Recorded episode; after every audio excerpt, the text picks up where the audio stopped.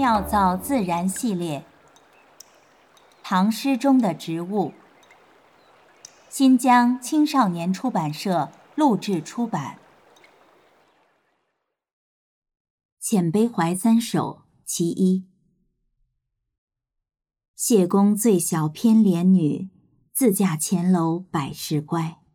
故我无衣搜尽妾，泥他沽酒拔金钗。野书冲扇干长获，落叶添心扬骨怀。今日俸钱过10万，与君营店赴营斋。作者元稹，地点陕西西安，时间公元811年，唐宪宗元和6年。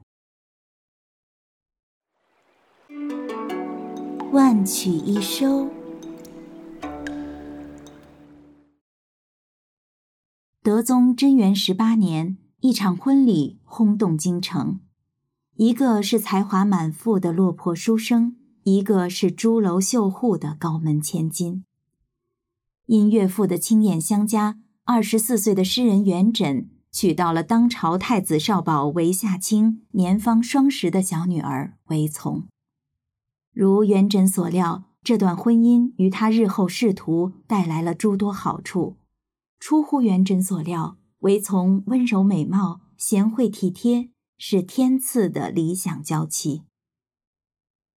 婚后不久，岳丈韦夏卿受东都留守，赴洛阳上任。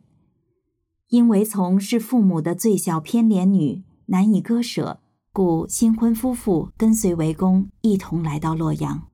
此后一段时间，元稹为应制举，频繁往来于东西两都。在长安永崇坊的华阳观中，元稹与白居易闭门复习，揣摩试题。在洛阳吕信坊的韦宅里，元稹与韦丛恩爱缱绻，琴瑟和鸣。彼时元稹不在家的日子，韦丛给他写信。虽然字迹高高低低，行句阔狭不一，但满纸都是对夫君的记挂和思念。而今韦丛不在世的日子，元稹翻出这些粗略成行的旧纸，泪如雨下，刺骨锥心。借酒消愁后，醺醺醒来，发现身边婢女暗自垂泪。元稹问其缘故，女孩说：“您又忘了夫人已故，在醉中不停地唤他的名字呢。”这样的妻子怎能相忘呢？高门下嫁，日子一下子窘迫起来。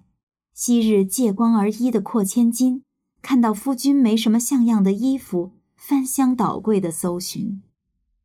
有时父兄渴求的大小姐，看到夫君没钱买酒，拔下头上的金钗，柔声道：“拿去吧。”这样的妻子怎能相忘呢？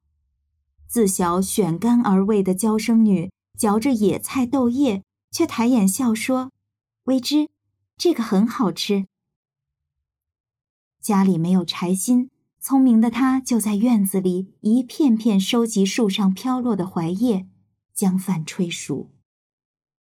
元稹木然地看着空空如也的屋子，昔日夫妻二人戏言的深厚之事，潮涌一般来到眼前。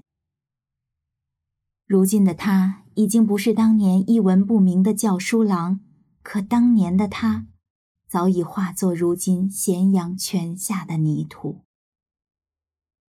针线犹存，玉梳钿脱，稚女寻母，闲窗满尘。诚知此恨人人有，我恨之深君可知。他生缘会岂能欺？贫贱夫妻百事哀。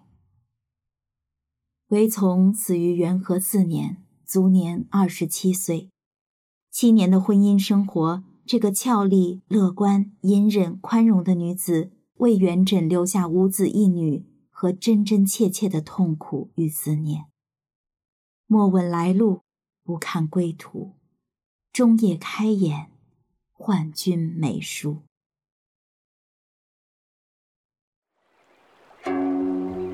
妙造自然。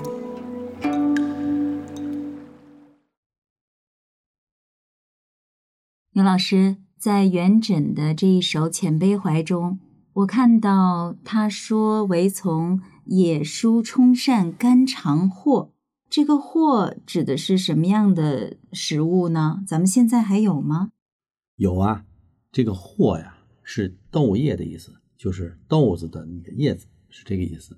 最早呢，在《诗经·小雅》里边有这么一句，叫皎皎白驹，使我昶苗，皎皎白驹，使我昶藿，是什么意思？是说那白马吃了豆苗和豆叶啊，当时是一个感叹啊，说这个马把我的这些东西都吃掉了。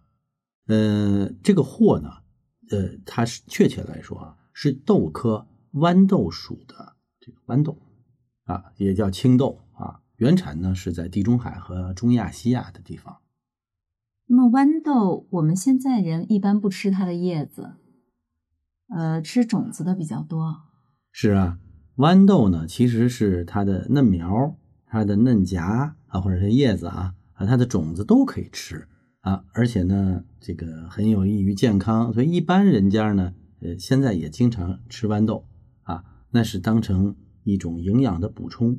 那么这个诗里边呢是说他只吃豌豆叶，而且还当做啊，这甘尝藿嘛，当做很好吃的，这个真是苦中作乐，把长长的豌豆叶子当成好吃的，这个绝对是表达了以苦中作乐的生活观念，还是非常勤俭持家的哈。哎，从勤俭持家呢就说到中国的传统文化，这个豌豆啊在中国传统文化里边是代表着多子多福和平安，好多豆子嘛，它从这形象出发。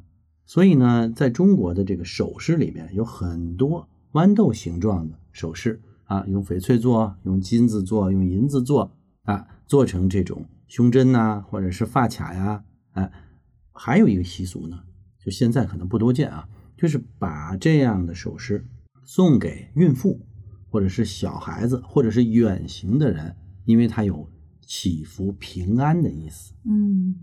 这个藿您刚才说指的是青豆和豌豆。